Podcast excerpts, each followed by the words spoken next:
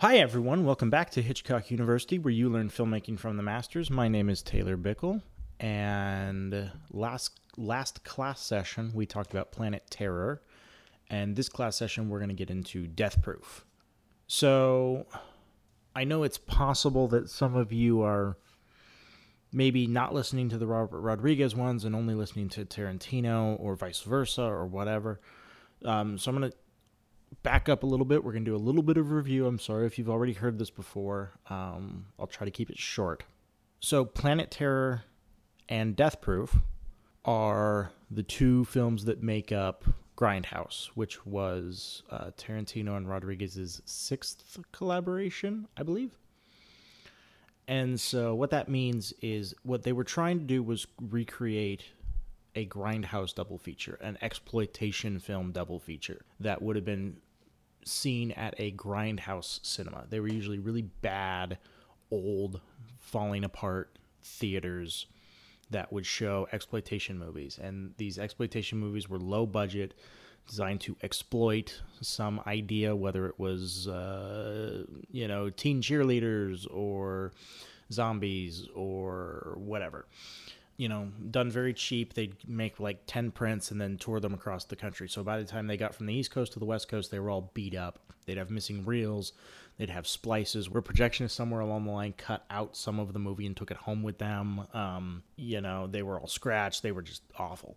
So that was the point. That was what they were trying to do. And and um, these these are some of Quentin Tarantino's and Robert Rodriguez's favorite kinds of films. So they wanted to try to recreate that sense. So when you watch these movies, there's all these technical mistakes and all these um, weird things in them because they're trying to replicate that. In fact, Quentin Tarantino said um, in an interview called Tarantino Bites Back from Quentin Tarantino Interviews, the book, he says most of the clumsiness was done in the editing room, but we did have this fun mantra that we could say on set that anytime something didn't quite work, or we just didn't film, or or we just didn't film the right kind of transition, or there was a piece of equipment in the shot, hey, that's Grindhouse. That was the way they approached these movies, and and and, and they did even more to the to the finished work in the edit. So what they decided to do is normally these double features would be themed somehow. Not all the time but sometimes and so since Rodriguez had already had the idea for Planet Terror, and it was kind of a zombie film. Quentin decided that they should stay within the horror genre, and that he would make Death Proof um, a slasher film. He would make his movie a slasher film, and part of that was he had just gotten done rewatching the slasher uh, slasher films and kind of getting getting through them and working through you know working his way through them and and the thing about all slasher movies is they're very formulaic so he knew that if he was going to take on a slasher film, he would have to do it his way. A lot like he had done the heist film. You know, Reservoir Dogs is a heist film where you never see the heist. He was going to have to do a slasher film his way. He was going to have to do a, some new spin on it. So, like for example, he intentionally structures structures one of the characters to appear that she's going to be the final girl. If you're not really familiar with slasher films, the final girl is the one who she's part of this group, but she's not. She's kind of on the outside. She's a little different than the rest. Typically, Jamie Lee Curtis's character is the final girl, you know, and usually she's the one that has the. She's the final girl. She's the one who lasts. She's the one who survives. She's the one who, who, kills the, the bad guy. So he structures it so that we think Vanessa Ferlito is going to be the final girl, but then he changes up the whole formula on us, you know, halfway through the movie. And you know, most slashers, you know, most most slashers, well, they get that name from from having a knife or a machete or or some sharp object that they slash their victims with. Well, Quentin came up with a different idea. You remember back in the day when when he was just just becoming a director and he wanted to get a new car and he wanted a really safe car and one of his buddies said, Well, what you could do is you can get any car you want, and then you can take it over to a stunt team, and for about 10 grand, they'll give you a death proof car. You know, because that's what they have to do. They have to make cars that you can just totally trash and walk away from. And he remembered that, and he's like, Oh, well, that'd be good. I could use the car as a weapon. So that's where the name comes from, Death Proof. Because Stuntman Mike, played by Kurt Russell, has a death proof car. And that's what he uses as his weapon. and then, of course, that naturally led well, if we have a stuntman using a car as a weapon, that means we have to have a car chase. Because this is the other thing with Quentin Tarantino. It's not just about working within a genre, you know, and working, playing with the conventions and then kind of coming up with your own spin on them.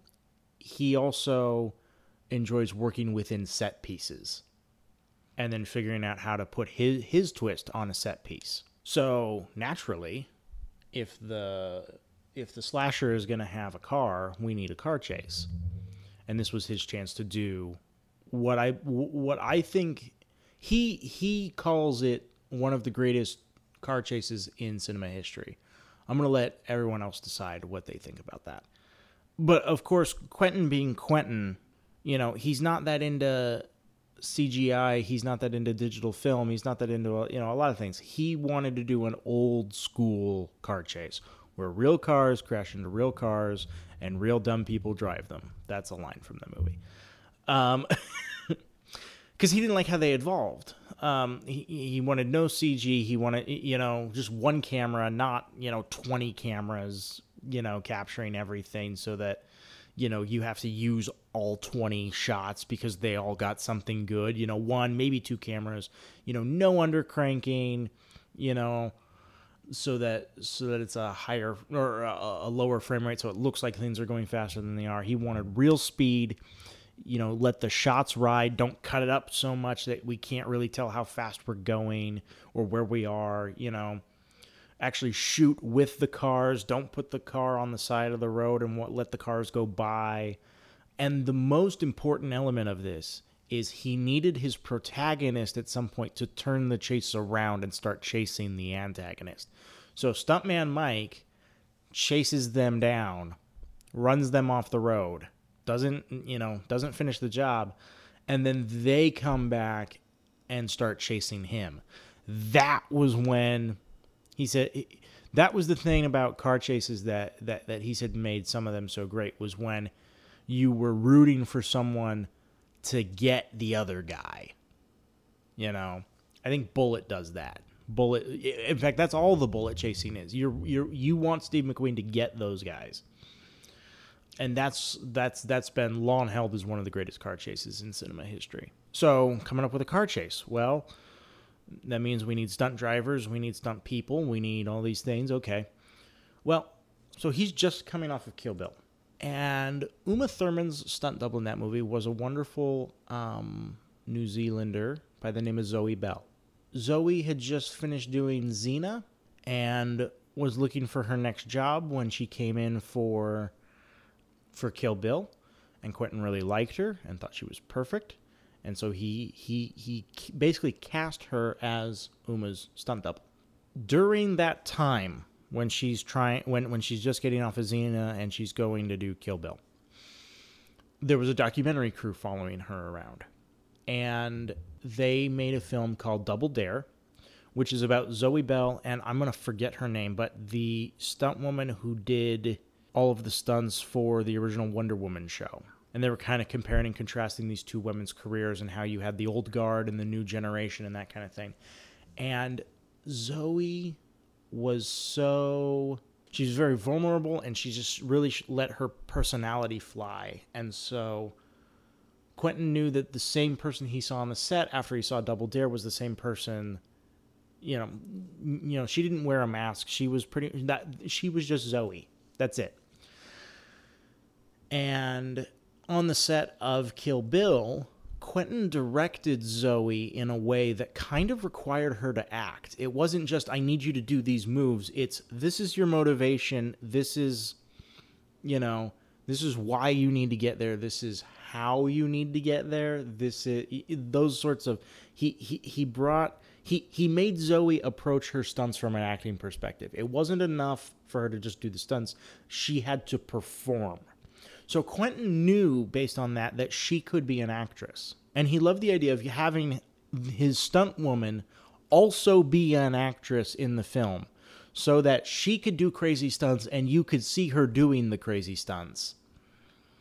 You know, because normally you put an actress in a situation and then you bring in the stunt double. Well, now you got to shoot their back or you got to shoot them from far away so you can't see their face. But this way, he could be right there with her, showing all the craziness happening, and she would be totally comfortable and then could act scared, of course.